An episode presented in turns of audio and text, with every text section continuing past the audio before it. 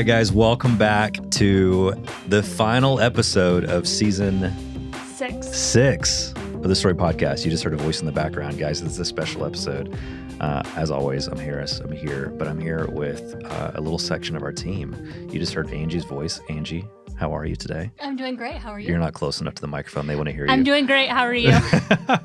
we also have Casey with us. Casey, what's up? Hello, everyone. And of course, my beautiful wife, Kate. Hello, hello. And no, she you can't see her, but trust me, she is very beautiful. Uh, this is an amazing team. Um, so excited about this, and I thought, you know, since it's our last episode of this season, I want to be clear. Some of you have been listening and you've been following the journey. You know that we are pausing the conference to take a year off to level up and reinvent and do some cool things we've been dreaming about for a long time.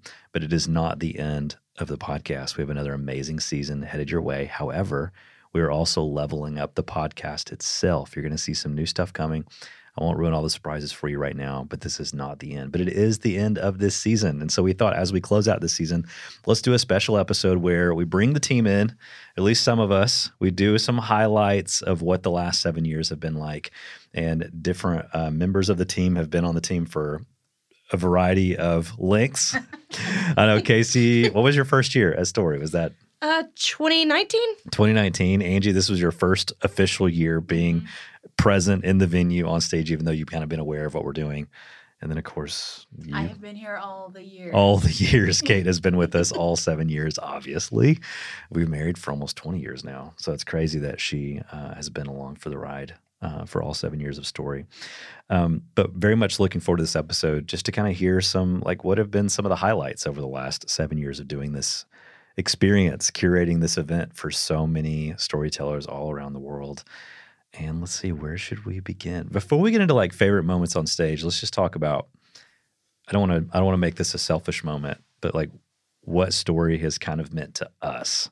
Um, who, who wants to go first? What has story kind of represented for you? What's the role that it has played, other than just you working on something and been another event? Why is it so meaningful to you?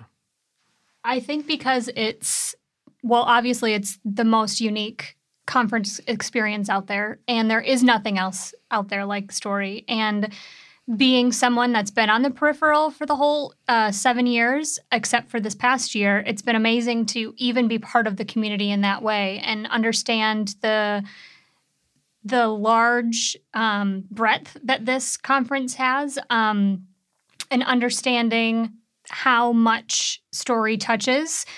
The story conference itself touches. It's not just about the conference; it's about the community and how many how large the community is. It's a global community. Um, it's been amazing to be a part of that, and then to be able to experience it in the venue uh, this year for the first time. It's unlike anything else, and it's a, it's an energy, it's a feel. Um, but though it's because of the people. It's what it's that's what makes story so special is the people. Yeah, shocker coming from Angie. Yeah, yeah. I really love people. yeah, Angie is Angie is like the most extroverted person on our team. She is our people person, so no surprise that Yeah. community is so important to you. Casey, how about you? Why have you stuck around all these years? Yeah, I think I've done a lot of conferences for a lot of different demographics. And this one is just unlike any other from the production level, where I'm not going to talk about the people because I'm not a people person, but from the production level and just the experience that you you get from opening of the doors to going into the auditorium to sitting under the teaching i think it is unmatched to anything i've ever been a part of. And i've been a part of some doozies of conferences but this one is just so special from doors opening in the lobby all the way through the whole event which is it you don't you can't find anything like that i mean where else can you go that a crocodile will just sit in the lobby the whole time you can't you know you can't you can't find it anywhere You can listen to a TikTok. yeah, so we've got community, people, experiences. Also, I, I we can't let go that you just called it a doozy of a conference. I don't know that that's ever been written as a testimonial anywhere. We might have to steal that and use that. You heard it here, folks. The doozy of the conference. Um, this is the doozy of podcasts. I think. Yeah, that's awesome. Babe, how about you? I'm trying to think. I I think for me, story was a launchpad into something really special. After doing, um, you know, traveling and touring so many years with you, um, and then you know we decided to take over story and we start producing a conference. Um, the way that it opened up creativity, the way that it opened up relationship.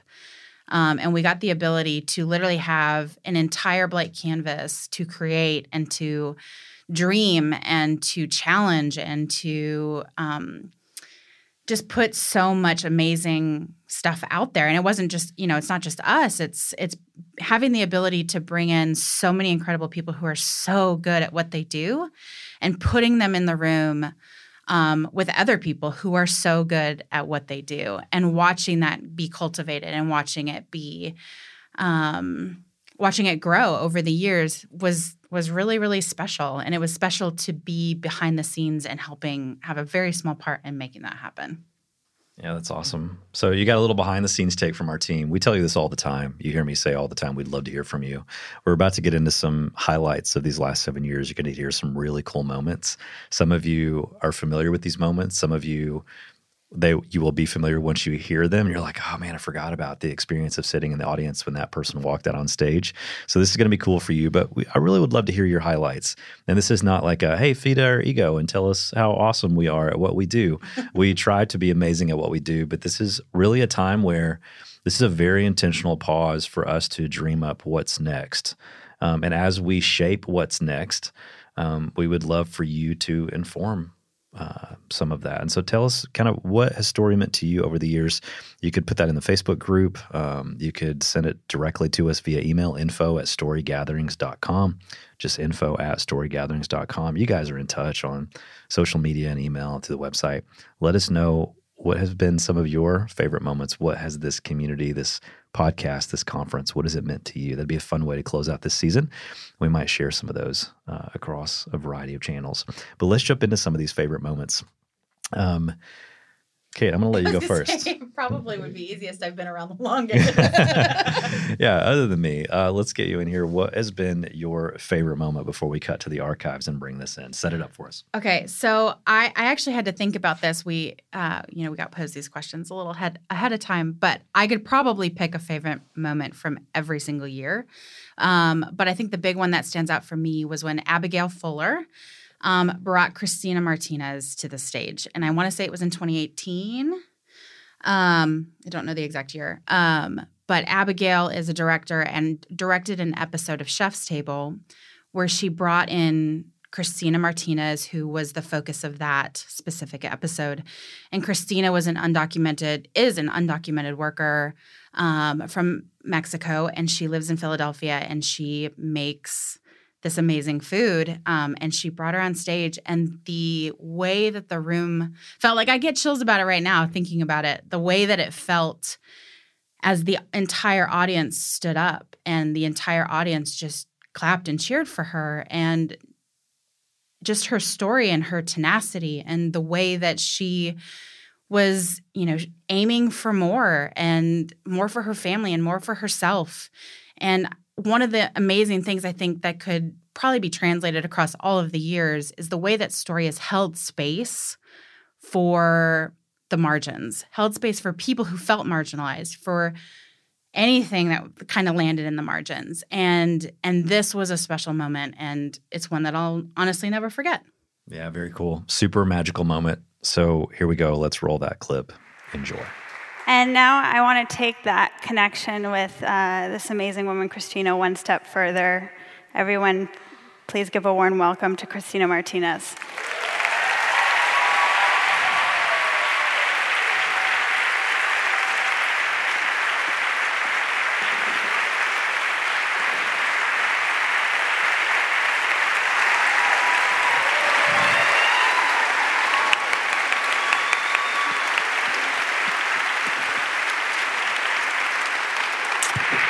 Quiero.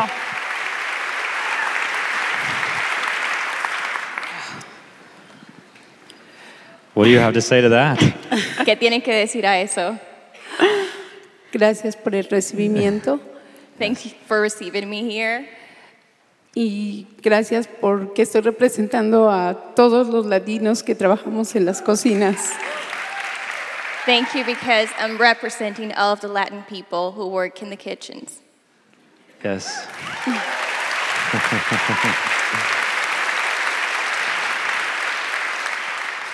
Obviously, this means they've been impacted by your story already, and it hasn't even aired on Netflix yet. Ah. Obviamente esto significa que ya han sido impactados por su historia, aunque todavía no se ha visto en vivo por Netflix. Pues yo les le agradezco mucho a la producción de Netflix, a la historia que, que vamos a contar, que es algo real y es solamente para poder cambiar los corazones de toda la gente que es comiendo en los restaurantes. I want to thank the Netflix production because they're telling my story, and I know that it's going to impact a lot of people and impact their hearts. Uh, Abby and I, we were talking earlier, we were doing a podcast interview backstage, and we were just talking about um, what a risk this is, honestly, how much courage it must take to just, you know, to boldly volunteer and say, I'm willing to share this story, knowing what that could mean. Um, maybe she could speak a little bit to how she has faced that courage and what made her decide to allow her story to be shared.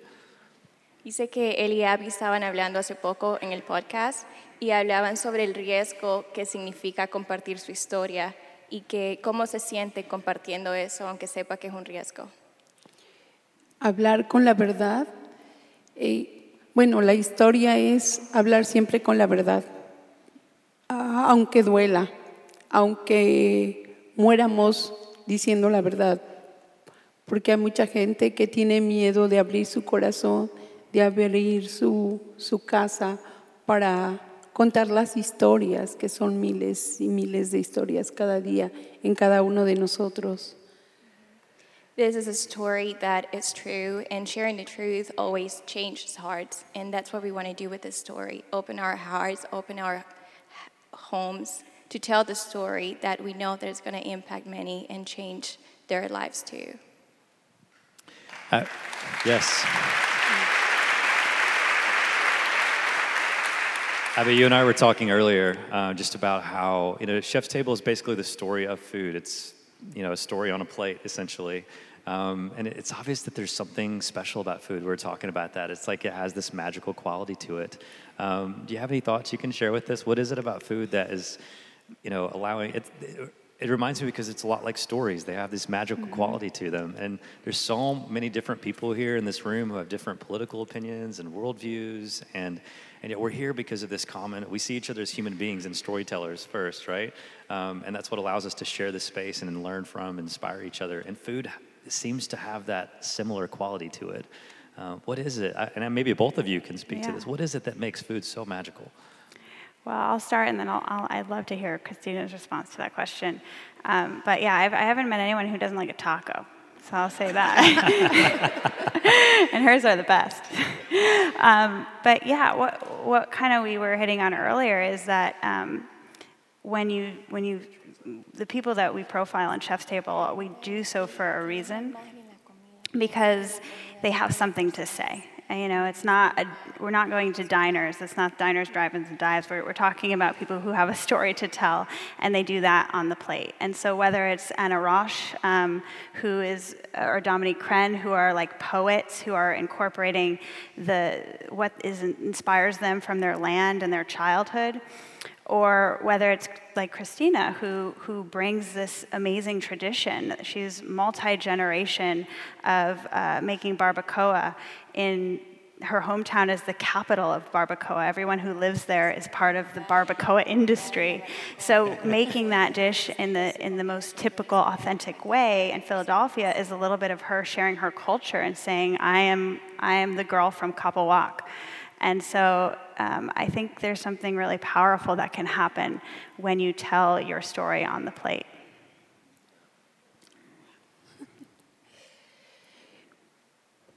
La historia es que en cada taco que yo sirvo, espero encontrar a mi familia, vuelta a estar unida, tal vez un día. Y cada gente que se sienta a mi mesa, puedo compartir la unidad. No estoy viendo ni la raza ni el color. No estoy con un estándar de solamente para la comunidad, que todos están bienvenidos. It's awesome to know we have so many Spanish speakers in the audience. That is amazing. Uh, but Leo, please help help us out. Um, in every taco I serve, I see the community, I see my family coming together in a table, and I can serve them and unite them in one table as a community and feel that unity that it's so needed and that I need in my family. So good. And, and she said, everyone is welcome. Todos bienvenidos. Everyone is welcome. Pienso que todos los que estamos aquí reunidos usamos ustedes los medios de comunicación del medio social. I think we, every one of you that's here um, uses social media to communicate. Tenemos la responsabilidad, yo como chef, de dar de comer al cuerpo y el alma. And we all have the responsibility to communicate. As a chef, I have the responsibility to connect and feed the uh, body and the soul. Y ustedes como medio social tienen la responsabilidad de llevar un mensaje, llevar la historia real, aunque duela.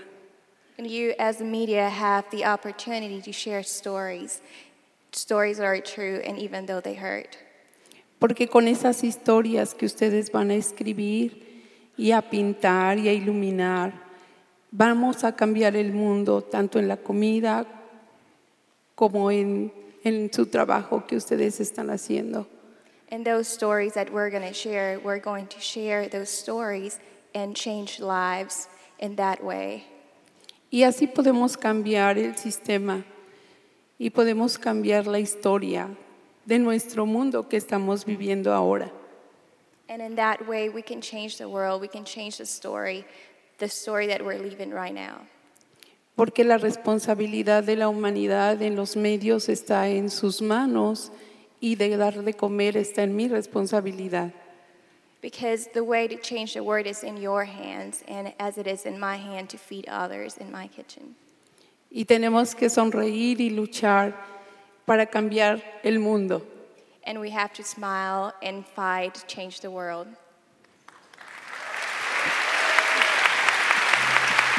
Yes. my uh, my final question for Christina was going to be if she has anything that she wants to say to this room, but that's kind of a mic drop moment right there, I think. So. Uh, yeah. Dice que la última pregunta que tenía para usted era cómo quería que eso impactara la vida de otros y cambiara el mundo, pero como ya le respondió usted. um, anything you want to tack on, Abby?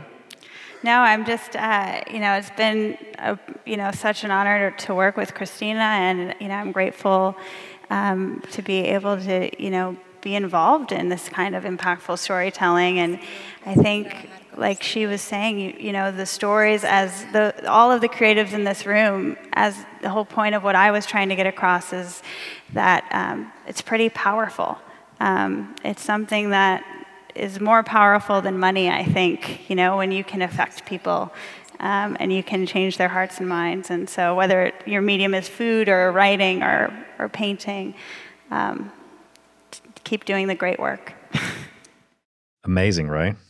So good to go back and review that moment. I actually remember uh, we do this thing. Some of you guys may not know about it if you've been to the conference. We do this thing called the Story Family Dinner every single year. It's it's kind of on Thursday evening, so it's halfway through the conference. And while attendees are out meeting each other and hanging out around town, we get all of the speakers together around one big table and do a family style meal just with each other. And people leave with lifelong friendships, collaborating on projects. It's been really cool. We often hear from speakers that it's the highlight of their experience of coming and being a part of this event. Um, and I'll never forget your interaction. I remember you walking away, Yes. yeah, thinking like that was so cool to meet them. And then she was like, "If you're ever in Philadelphia, please come, and so we can share a meal together." And that was really special. Yeah, I, I remember her, uh, Christina stopped me as we were getting ready to head out of uh, the hotel, 21C Hotel. And she looked at me and she grabbed me by the shoulders and she said, What you've created is magic. And she just said, Thank you for letting me be a part of magic. Um, and I'll never forget that. It, it was really incredible. Also, because I'm a huge fan of Chef's Table. So it's kind of that geeky, nerdy self. Yeah, super cool. We've had a lot of amazing people at Story over the years. Thanks for sharing that moment, Kate. Really appreciate that. Uh, Casey, how about you? Because I think if I remember correctly, yours happened the next year. I think I think Kate's right. It was 2018 that we did the chef's table moment on stage, and then in 2019, something really cool. Was kind of a surprise moment happened. Tell us about it. Yeah, I um am a huge musical theater fan. Uh, have been my whole life. Did it all through high school. Stage managed from the back, not on stage though. And um, and I was I was volunteering at Merge in 2019, and we were just setting things up, getting ready for the next rush. And a friend of mine came was sitting in the session and came running out, and she's like, "You need to get in there right now. You're going to lose your mind." And I had no idea what I was walking into, and I was like, "Okay." And I walked in, and um, y'all had brought Leslie Odom Jr. out on the stage. And I remember walking in and like just stopping in the back, and my mouth was agape. And then um, they're interviewing him, and he starts singing "Wait for it, Wait for It" from Hamilton, and I immediately cried. Like I was just immediately sobbing in the back because that was just like a core memory, if you will. Um, because I was such a huge Hamilton fan at that point. I had seen it like five or six times, and so to hear him sing one of my favorite songs from the musical and just hear his story behind it and how his journey through the whole thing, I was just sobbing in the back, and that was that was definitely one of my favorite moments from Story. Amazing. We love surprises at Story. As you guys know, um, we love creating those moments. Every single year, I feel like there's one or two of those where it's like, hey, no one's going to see this coming. And you're like, you have to understand how hard that is, like to keep that surprise. Because if we put Leslie Odom Jr. on the speaker lineup, how many extra people would register? Oh my Probably gosh, a so bunch. many. So so so many. So for us to have the discipline to be like, you know what? No, that'll be a cool moment, a cool surprise. Uh, it's really fun. The only other thing that we did was with Jon when we had Jon Foreman come, and it was in 2018. Um, and we because we so badly didn't want anyone to know that he was there, we put a flamingo mask on him, and he did his sound check in a flamingo mask. Yeah, which is funny because then there's a bunch of people that are like, wait, I know that voice. That is iconic. That's got to be Jon Foreman. Yeah. So we've had some iconic people. I think this moment needs no more introduction than the one we've already got it. Got it. Here is Susan Blackwell's, uh, or at least a portion of it, interview with the infamous and actually famous uh, from Hamilton, Leslie Odom Jr. You then say something in the book, and I'm gonna. Um, well, first, let me ask you. You sang so many genius songs in Hamilton. Today, as of today, what's your favorite song that you sang in Hamilton? Please answer me in song.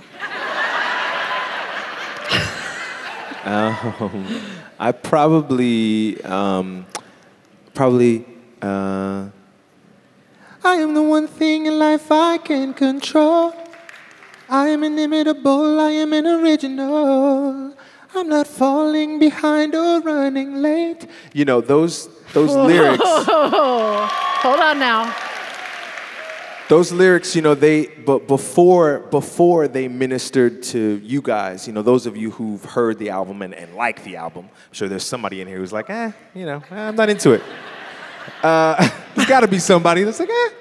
Um, but um, yeah, they ministered to me before they ministered to all you guys. You know, we had been, we I'd done like a year and a half or so of development of that show and turned down work and stuff with no guarantees that they were going to keep me for the show or that that that people would like the show or anything. But yeah, that that song was really special to me, and I and I and and there was something that you know it's called wait for it you know it's called wait for it even at the even downtown at the public theater i had friends that came to see the show that were like with all because the show didn't change much but i promise you i promise you i had friends that came to see the show that were like you know i wish she had more to do you know or like i wish you know i just i wish you had a song you know like i just really, wish you had after all those songs. Okay I, I promise you. And i and i said and i wait for it.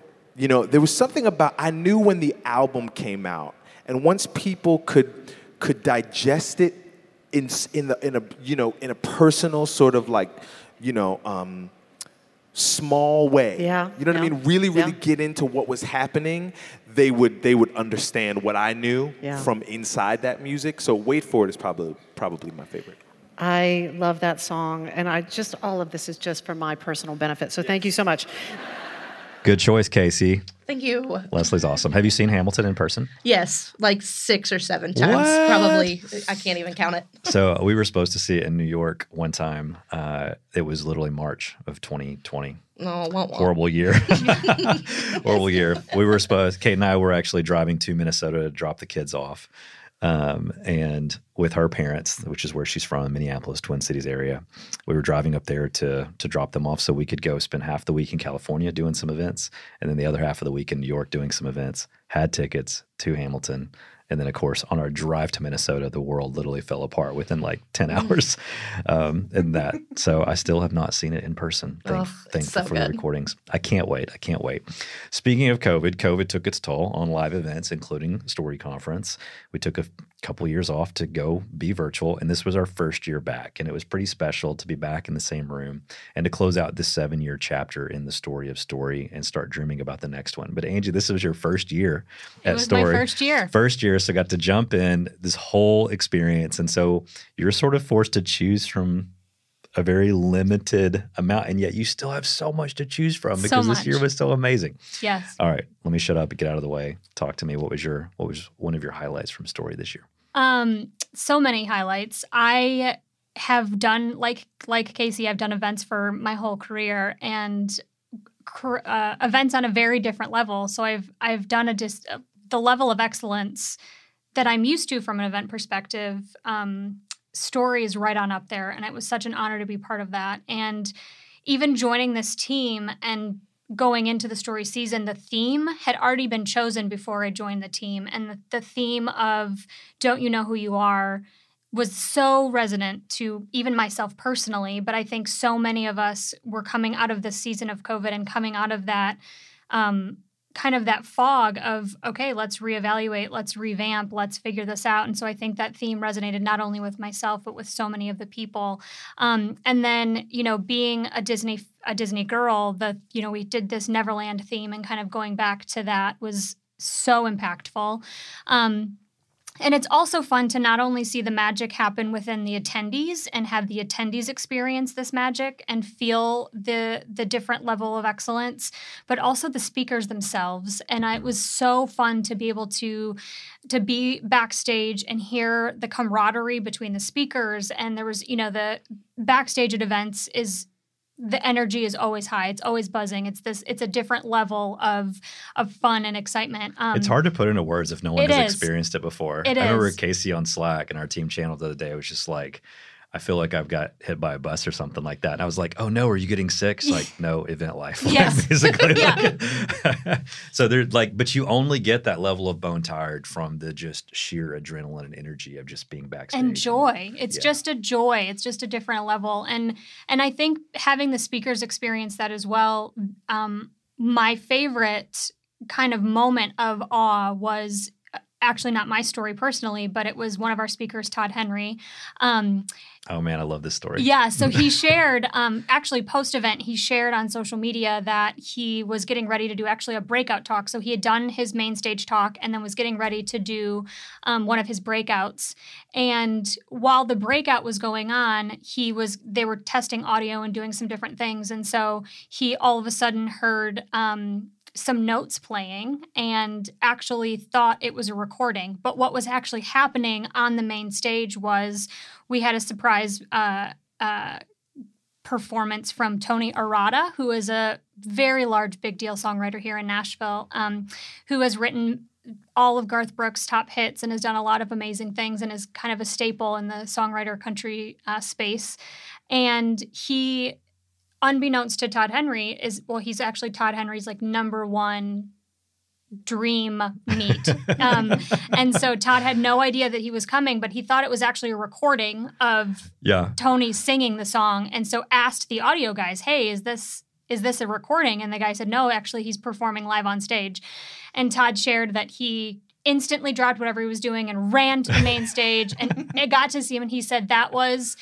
I got to talk to him a little bit about it, and he said I've met a lot of celebrities, you know, working for for NASA, and he said I've gotten to meet a lot of amazing people, and he was the my dream. He said that was a bucket list item for me, and so it was fun to be able to see the magic not just from the audience perspective, but the speakers as well, getting so involved and so um, appreciative of the specialness that is story. Yeah, that's so cool. I love that moment. I got I uh I remember being side stage when Tony Arata was performing and I walked off as Todd was running up and he was like winded. He was just like, I was up in my breakout space and I thought, that's weird. Someone's like covering a version of like it's actually Tony Arata's version of the dance. Erika Nichols, who is the general manager of the Bluebird Cafe, kind of this epic mainstay here in Nashville. Hopefully, it's a mainstay. Gosh, she's doing her little up experience. Everything around her is high rises now. And she's like, I'm holding on to this little piece of property to keep this magic alive. But I remember when Todd came running down and he's like, Oh, it's actually Tony. And it's cool because these people have these heroes, and their heroes typically are not the superstar celebrities. It's the people behind making the magic happen. Um, that was an amazing moment. So I was like, we don't have that moment captured uh, with Todd, but Todd is an amazing communicator. And so we wanted to um, just kind of replay a clip from Todd's talk, and then maybe we can maybe we can close out this episode with a clip from Tony even singing the song. That would be cool. Um, that'd be a fun way to end this episode. Maybe we'll get to that. Uh, but this is a clip from Todd Henry's talk on stage at Story in the session that he spoke in. And right after he delivered this talk, he ran up to prep for his uh, breakout session that was happening immediately following, only to come back down downstairs and hear from Tony. So, uh, amazing communicator, amazing guy, uh, best-selling author of multiple books, including the original Accidental Creative um, and his latest book, Daily Creative. Here's a clip from Todd Henry. Hello again, my brilliant friends. Um, I apologize for being just a few minutes late. I just got to meet one of my creative heroes, Mr. Tony Arata. I was standing in this room actually on this on this stage, and I heard like the waft of music. I'm like, oh, somebody's playing Tony Arata's version of the dance. Oh, that how cool! That's neat that they're playing that. Like, no, he's on stage right now. I'm like, are you kidding me? So, anyway, as a, an aspiring songwriter in the '90s, that was like, I mean, seriously, I like broke down, got my picture taken with him the whole thing. So, um, yeah, so. I believe the aim that we should have as creative pros for our team, our target should be to be three things prolific, brilliant, and healthy all at the same time. Prolific, meaning we're doing a lot of work, brilliant, meaning we're doing good work, and healthy, meaning we're working sustainably. Not that everything is fine, we have all the space in the world, but that we're working in a sustainable way. I believe this is a good dashboard metric for us. It's easy to get two of these three right, hard to get all three of the right at the same time. For example, we could be prolific, meaning we're doing a lot of work. We could be brilliant, meaning we're doing good work. But we miss on the prolific piece. We can't keep pace with everyone else.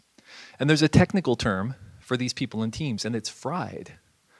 These are the walking zombies that haunt the hallways of our organizations because they haven't figured out how to do a lot of work, how to do good work, and how to do it sustainably. We have to, as professionals, creative professionals, we have to figure out how to work sustainably, how to sprint, and how to have alternating rhythms of sprinting and resting, sprinting and resting, or at least figure out some infrastructure to help us sustainably work.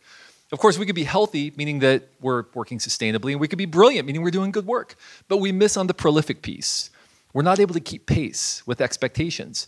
And these people and teams are just, we're unreliable. We can't be counted on to deliver when it matters most. And just to close the loop, of course, we could be prolific, meaning we're doing a lot of work, and we could be healthy, meaning we're working sustainably. But our work is terrible, it's awful. And there's a technical term for these people in teams, and it's fired because you're not going to keep your job for very long if you're not producing consistently great work. So, here's the first question I have for you right now. As you think about your team right now, where would you put your team on this matrix of prolific, brilliant, and healthy? Are you producing the quantity of work you should be? Are you producing the quality of work you should be? And are you doing it sustainably? Or are you going through cycles of crash, burn, refresh, crash, burn, refresh? Here's the thing you're not a machine, I'm not a machine. We're not wired to operate like machines. Eventually, if we try to operate, operate like machines, we will wither on the vine. We will lose the prolific and the brilliant piece as well because we're not machines. All right, great guy. Todd is the real deal. If you're not familiar with his work, please check it out. His books are incredible, and he is amazing at serving storytellers and creators like you. He's really why what keeps him going. He lives and breathes this stuff, uh, keeping you guys creating on a regular basis. Check out his stuff. That was Todd Henry. All right, I guess I have to pick a moment. It's going to be very obvious to the team, very obvious to me. And actually, when I asked Angie what her favorite moment was this year, she actually commented on this moment. I'm like, you can't take that. That's how story began, and that's how we are going to end this episode. Um, many of you have heard the story of me speaking at a high school uh, in Michigan a little over, gosh, 10, 12 years ago now. And this young lady that essentially came up um, and changed the course of my life. And uh, I came out of this experience that you're about to hear about thinking, gosh, storytellers are really powerful. And if they are this powerful, then someone ought to be gathering them together to have a conversation about that collective power that they have. And no one was really doing it quite the way that I felt like it should be done, or at least align with my creative vision around what's possible. And that led to the start of this chapter of story that many of you know about today.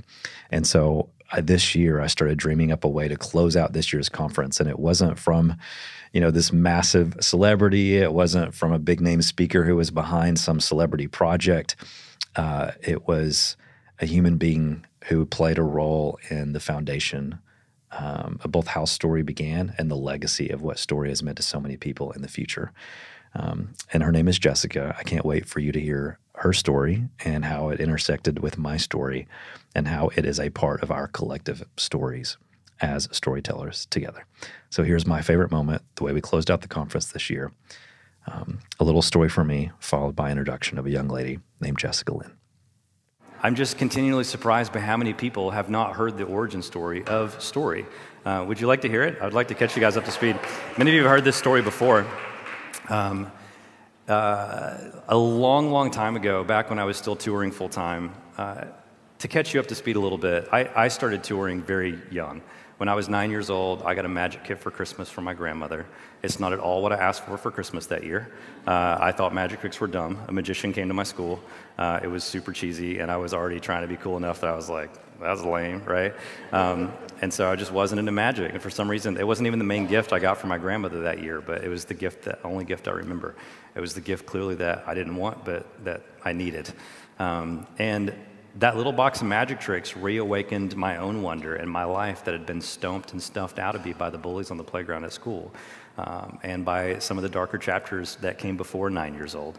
And so I start performing these magic tricks. I start touring a lot. By the time I was uh, early teenager, I was traveling all over the U.S. performing magic shows. I was on cruise ships as a teenager, um, and by 21, I'd made a million dollars doing magic shows.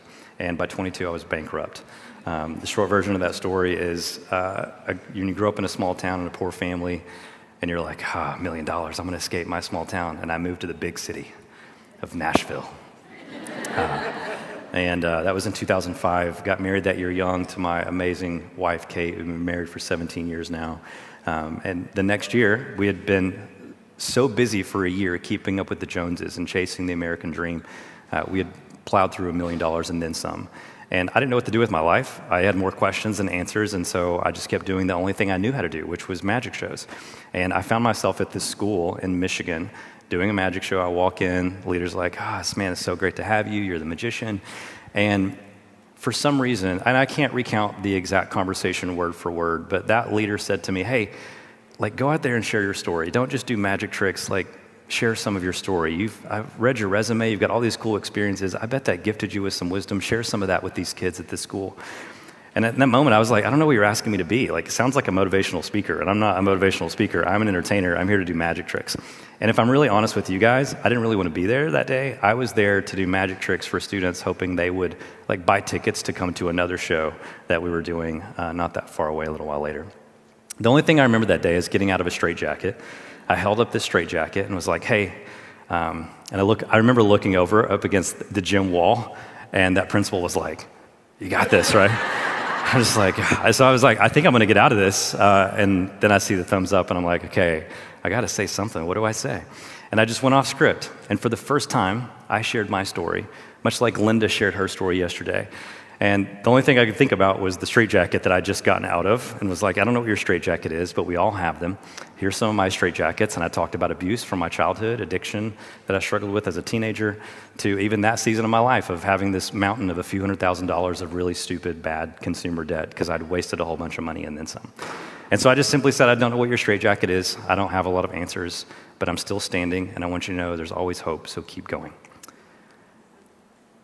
I thought it was awful the students, there's like a splattering of applause, right? All these students like file out of the gymnasium. A few people were like, hey man, that was cool, magic dude, right? And I, they're all leaving. And there's this one young lady, and she starts making her way up towards me, and she's like, hey, I've got something for you. And I was like, what is it?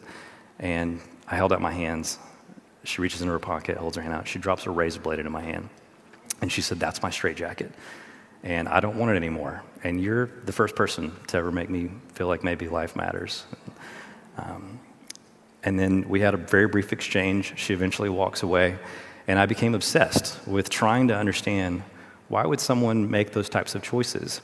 Not because I was judging her, I had just never thought that. And even having a childhood filled with abuse never, it never led me to think about harming myself in any form or fashion.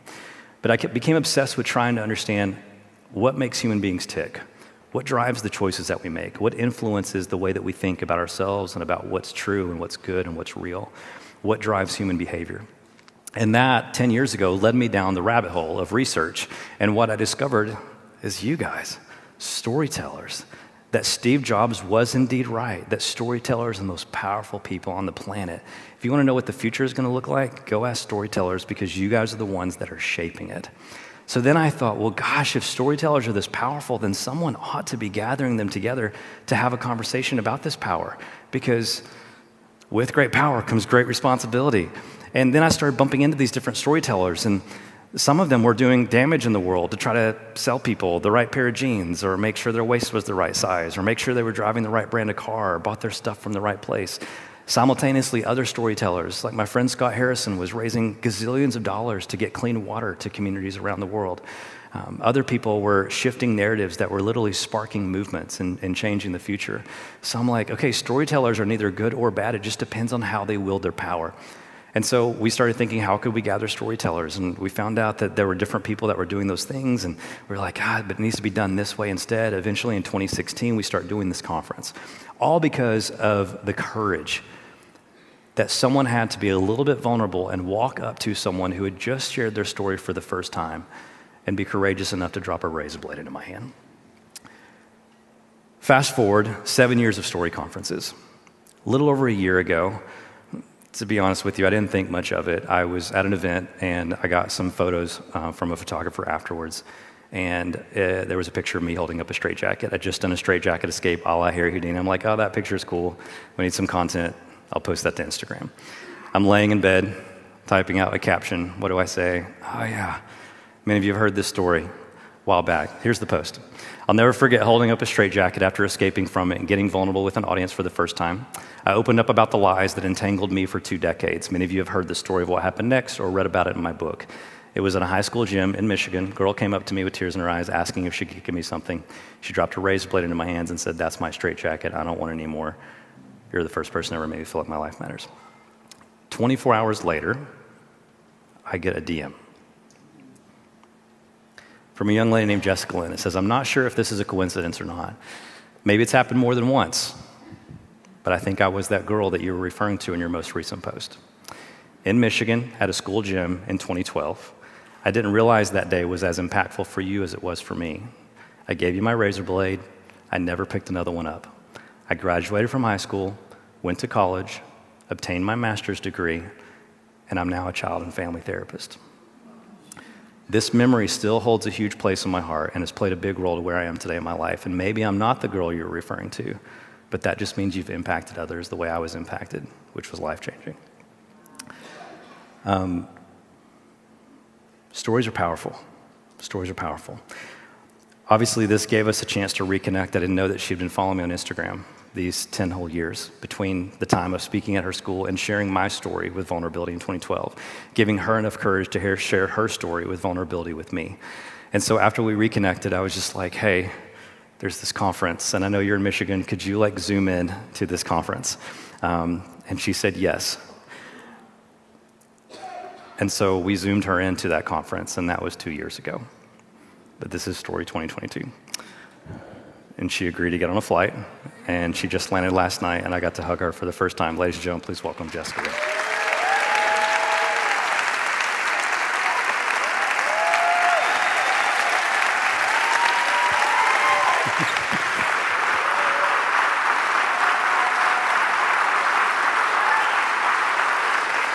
You good?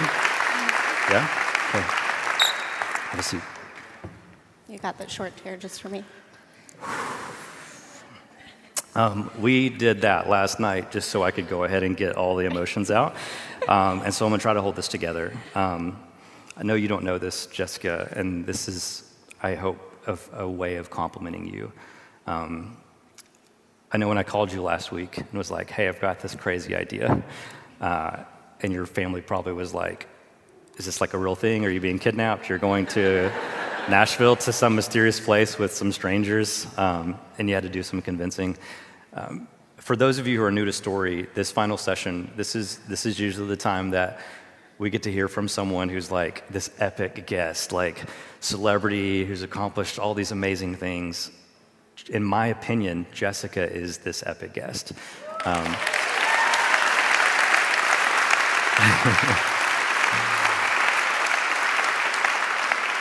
And I know, I know that you don't feel that way. You have so much humility about this. And I know there's a part of you that's just like, I still don't understand what's happening, and this is real. And this, I'm sure this is taking as much courage now as it took in 2012. So let's just dive back into the story. And my hope is that by you guys hearing some of this story, that you leave this conference compelled with not just the power that stories have, but with the power that you have as storytellers to quite literally shape the future. And so let's examine this ripple effect as we walk through these extraordinary events. You are a senior in high school at the time, yeah? Correct. Yeah. yeah. Let's talk about what life is like as a senior in high school. Before I came to your school, you didn't even know a magician was coming to school that day. no. Um, let's talk a little bit about your story. What was going on? Yeah. Um, high school was hard for me. I struggled to fit in a lot. I didn't really have, I had friends, didn't really have a core group to be with. Um, I tried to be involved in things. I wasn't athletic, so I wasn't into sports. Um, I danced, which was good for a creative outlet, but there was a lot of pressure to be this specific person as a dancer, and I was not that. Um, so, within trying different things, dabbling a little bit of everything, I just, somebody yesterday said that, I, I don't remember how he said it, but it was something about being on an island with a bunch of misfit toys, which to me was like very profound because that's exactly how I felt. And I didn't have the words to explain that. I didn't have the emotional intelligence to understand why I felt the way I felt. Um, so I, you know, resorted to self-harming and isolation, and I just, long story short, high school sucked. yeah, yeah. And yeah. I think being a girl in high school is difficult enough, let alone, you know, social media impacting this mold that we're supposed to fit into and me being everything that's not that. So I just, again, struggled to fit in and yeah. felt isolated and yeah. pretty alone. Yeah. Yesterday we were talking about the, the story as an operating system, that there's this narrative that drives all of our thinking and behavior. And these narratives came from different places. You mentioned social media, which at the time would have been what, Facebook or MySpace, uh, MySpace you said earlier. Uh, like the transition from MySpace to Facebook. yeah, so MySpace, Facebook, but even, and we, we know this about social media these days, but like even back then, you were already feeling the pressure of like, hey, you're not enough the way that you are. You don't look the way the girls look on the front of the magazine covers. Um, and already we were starting to have filters on our phones to like touch up photos so we could feel confident about the stuff that we were posting, right? I just want to go back there, like, if you would just named some of those feelings, what did that feel like? Um, I felt like I never measured up, um, that I wasn't enough because I didn't look like these people or you know didn't fit that mold. Um, kind of empty, I guess, is yeah. what I'm, that's what's coming to my brain right now. Yeah. Just the lack of not being that. Yes. Yeah, which leads to isolation, yeah. ironically, because we're given these new tools to connect, and then we feel more lonely, ironically, mm-hmm. because of the comparison that pops up. Absolutely. Um, yeah, and like, those aren't stories. Th- those are stories that we make up, but they're stories that we make up that were planted in us. It's crazy the stats. We take in four to five thousand messages and stories a day as human beings. Some studies say as many as ten thousand messages a day, um, and a lot of those messages were to say, "Here's what you should look like." Here's what kind of jeans you should wear, here's what kind of car you should drive if you're a senior in high school. Mm-hmm. And then if you don't measure up, how are you then treated by other kids at your school? I mean, I had, like I said, I had friends, but I didn't, I didn't have a, a group. I didn't really fit into any of the cliques per se in high school. It was Yeah. just kind of floating around from group to group, and you know, hey, I'm free this day. You guys are doing something. Let's, Yeah. you know, Yeah. Do that. But I never, I mean, had anybody to really confide fully in. Yeah. Yeah. Yeah. And then a random magic dude comes to town, uh, is super weird and gets out of a straitjacket. Um, what compelled you to walk up to me that day? You know, I just felt like this, what I'm doing, the trajectory of, you know, what this could lead to, was not serving me and it didn't have a purpose. And I knew that in the grand scheme of things, there was more to what I could be doing with my life. And again, senior in high school, kind of looking forward to the future of, hey, this small town is not going to be what the rest of your life is. So, kind of making that mindset change and Yeah. looking less at the instant, Yeah. you know, that moment, and looking more towards what does life have to offer. Yeah, yeah, it's that what if. It's the wonder switch, is what I call it, right? It's that moment where you're given, you're given permission. I didn't understand that's what was happening at the time, but like my story and the willingness to share it, it gives people permission to believe in the possibility of a new story. But that still is incredibly hard for you uh, in that moment, right? It takes courage to go, what if I could change my story? What if I could change the story? And so from that point forward, I'm assuming, just like you said in the DM, you literally dropped a razor blade in my hand, never picked another one up. Yeah. Yes. Yeah. And not only that, you decide, I'm not just going to change the story I'm living, I'm going to play a role in changing the stories of other people. So you leave, you go to school. Yeah. What happened so next? I left my hometown before the summer was even over. After I graduated, um, moved to the city, went to college three years at a community college, not really knowing what I wanted to do. I just knew I wanted to help people, um, which can look like a lot of different things. And I was originally trying to go into nursing. I'm not good at science, so that did not work out. I uh, stumbled upon a social work class within my community college, not even knowing what it was or what it looked like. And after kind of doing some research and realizing that, hey, I can help people this way, I graduated my associates and then went to the university for two years for my bachelor's. And then after doing clinical work there, decided that I wanted to be doing the dirty work of a therapist. And so then I completed my master's the year after that.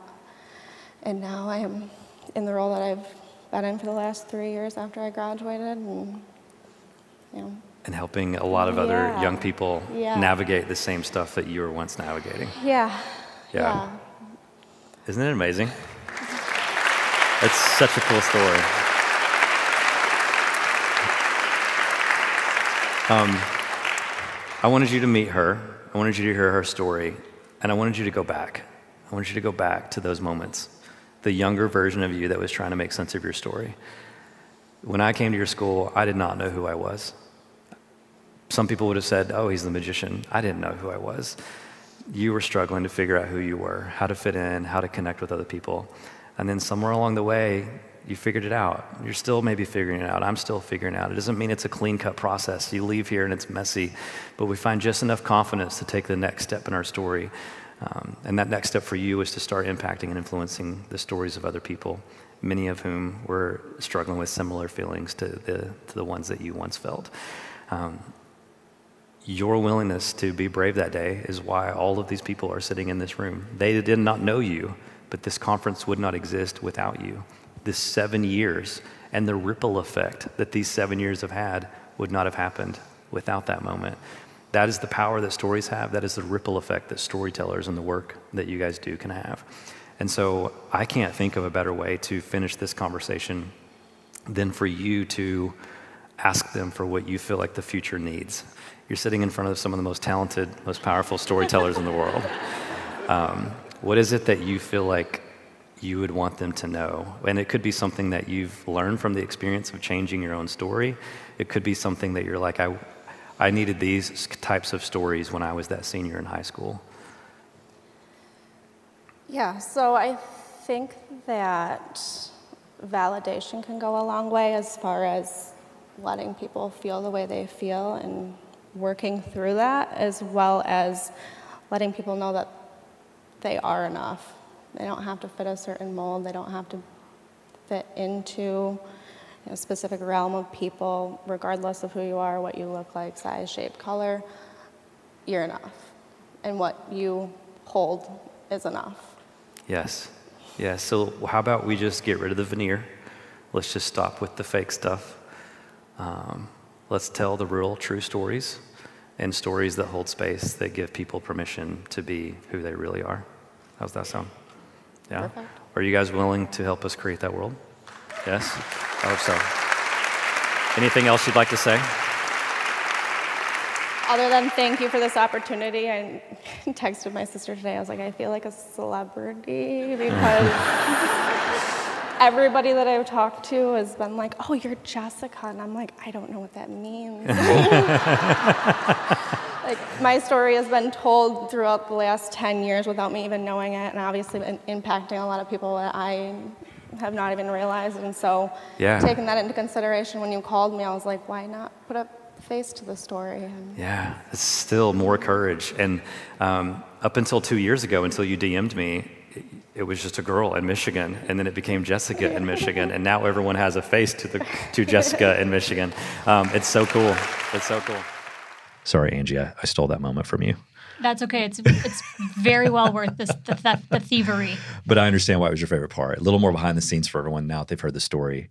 Um, what was the moment where you realized, like, oh, you guys haven't met? Was it at the the family dinner that night? Yeah. So I you you started crying in person. Oh, you're for like, sure. What's happening? I got to be yes. filming this, and yes. you like reach for your phone. I for sure. Um. So I, as we know, I'm a people person, and hearing this story, it's every time I hear it, I cry, and it's powerful and it's amazing, and our stories matter. And I think her, she had no idea the life change that that that bravery um, that br- her her bravery of being able to hand that over to Harris in that moment um, changed the course of so many people's lives because of the the decision she made. And so, you know, when Harris reached out to her to be part of Story.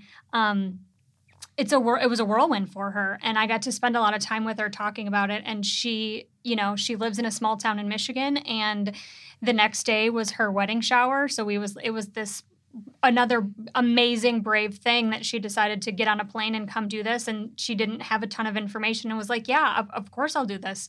Um, and it was just amazing to see to, to have her she was at i got to sit next to her at the speakers dinner and just talking to her you know i have a job because of her bravery. Every single person at that table at the speakers dinner is was there because of her bravery. Story conference happened because of her bravery. And it was just a really overwhelming experience for her to be able to see an entire uh, you know auditorium of people stood and clapped and celebrated her because of her bravery and she stood on that stage and she just was like in awe of the fact that she's like I didn't realize that act what that act could do and what that did and you know she got off the stage after she shared her story so willingly. Um, and we had to get her right to the airport so she could get back to Michigan so she could get to her wedding shower. Directly, do not pass. And she got to the gate and texted me. I made it to the gate on time. Everything's great. And she's then she said, "What the heck just happened?" like just this whirlwind of this experience. Yeah. But you know, having having her celebrated was truly. You know, we stayed in touch even now, and she'll she'll send me messages saying like, "I still think about you know how how amazing that is. And I said, well, Story Conference is here because of you. And so it was really, truly an honor to be part of that. Yeah. So cool. So cool. Um, yeah. And that's, that ripple effect will continue on for years and years and years, regardless of what we do next. Um, so many moments to choose from, and it's like it's really hard to pick, right? Like you, uh, we could just do a Brad Montague like seven years of Brad Montague talks highlight episode. Um, we could do just like a Don Hahn or Linda Woolverton uh, series of highlights, right? There's so many of these magical moments that have been created on stage. It's really difficult to choose, but this was just a few of ours. Trust me, there were so many more.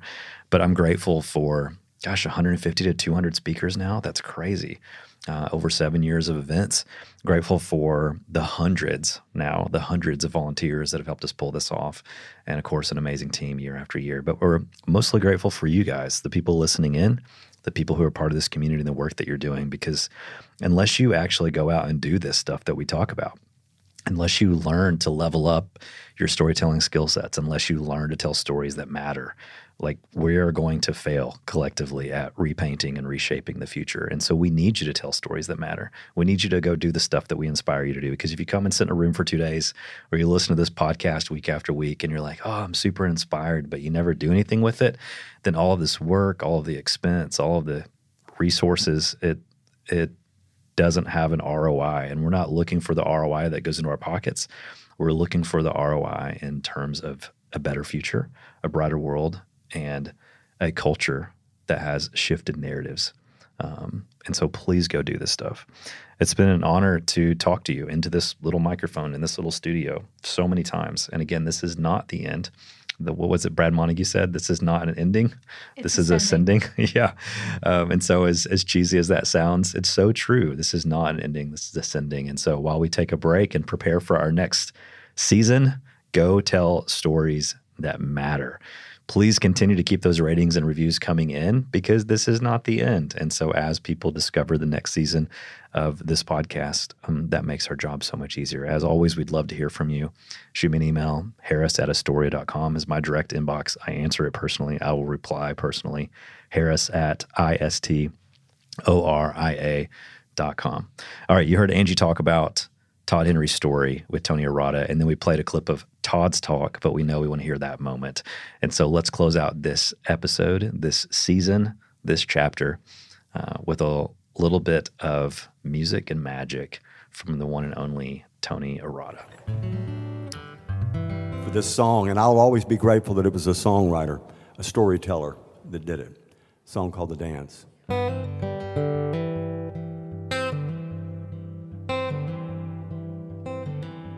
Looking back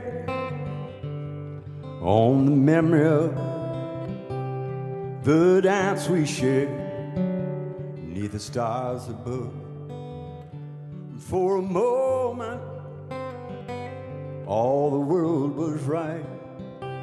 How could I have known that you'd ever say goodbye? And now I'm glad I didn't know the way it all would end, the way it all would go. Hmm. Our lives are better left to chance. I could have missed the pain, but I'd have had to miss the dance.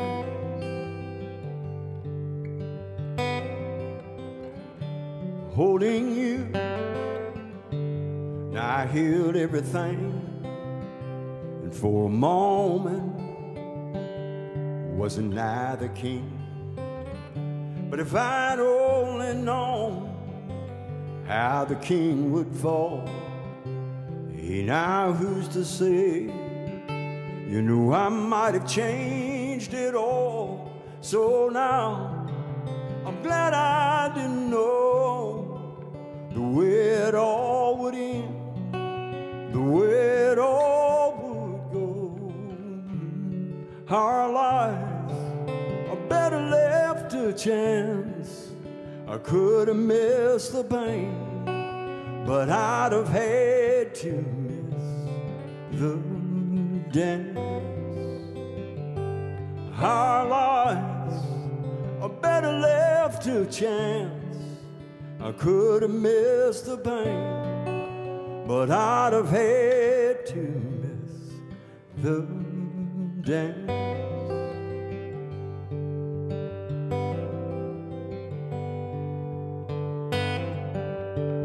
Thank y'all so very much for your kindness and for having me here today. Thank y'all very much. Thank you.